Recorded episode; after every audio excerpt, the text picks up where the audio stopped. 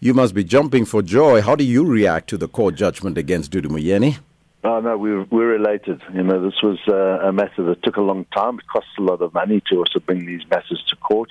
Uh, but there was a great judgment, we got exactly what we uh, asked the, the judge for.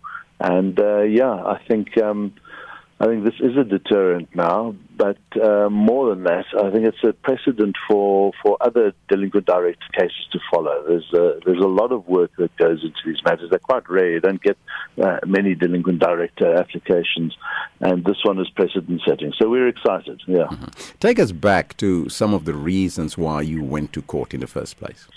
Well, I, I think um, if you cast your minds back uh, a number of years, she was appointed in 2012.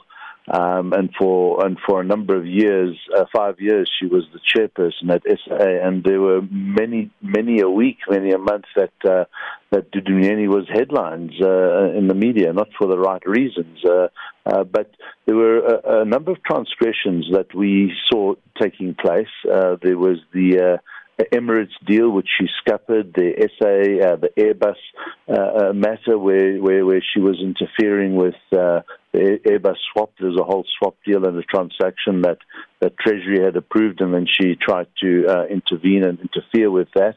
Uh, there was the BNP Capital case where where you know a boutique little small finance house was going to earn 250 million rand for doing pretty much nothing because the Treasury within inside uh, SAA was doing that work anyway and very competently so. So there were so many transgressions where Dudu Myeni was interfering with the operations, and she's not allowed to do that as the chairperson.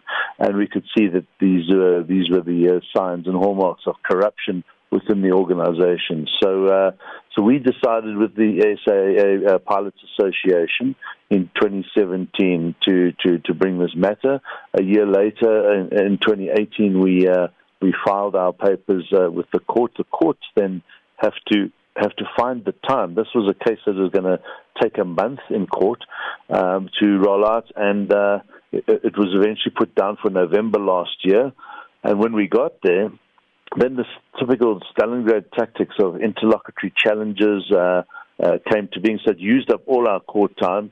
The courts then had to find more time for us. They did so in February, another four weeks uh, in, uh, in court, and eventually this judgment today. So it's been a long journey, but, but a very good one.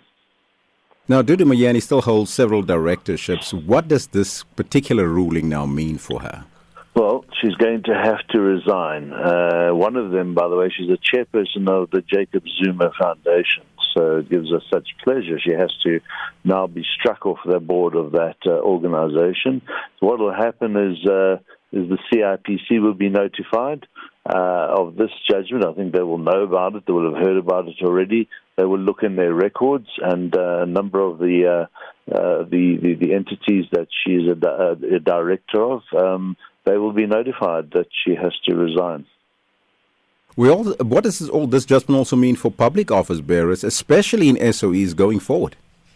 Yeah, it means that um, you know civil society is now going to get involved. If if if, if the state uh, doesn't do their job, uh, we will do it. Uh, and, and and and and you know we've got we've got to. It's so sad that, that, that civil society is doing this job. But I think we're going to uh, take a new approach now. We are going to the board members of all of these state-owned entities. There's new boards, remember, at Eskom.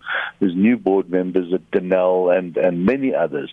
And to tell them it's their role, it's their fiduciary duty to uh, lay the charges against previous directors who have been acting delinquent, to put these state entities in the chaotic mess that they're currently in. Mm-hmm. Uh, and, and, we'll be holding them to account if they don't do so, because they've got all the minutes and the contracts that were signed, and that we, we struggle to get all that information. They've got it at their fingertips, and they need to now get that information and start laying the charges.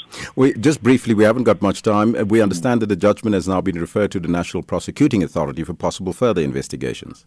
Yes, absolutely, and uh, and we've also filed papers with other information to them uh, because not everything was argued in the court. We had to cut out quite a lot that we wanted to because of the time it took. So yeah, we've uh, also filed papers uh, to with the national prosecuting authorities to now take this matter and, and lay criminal charges.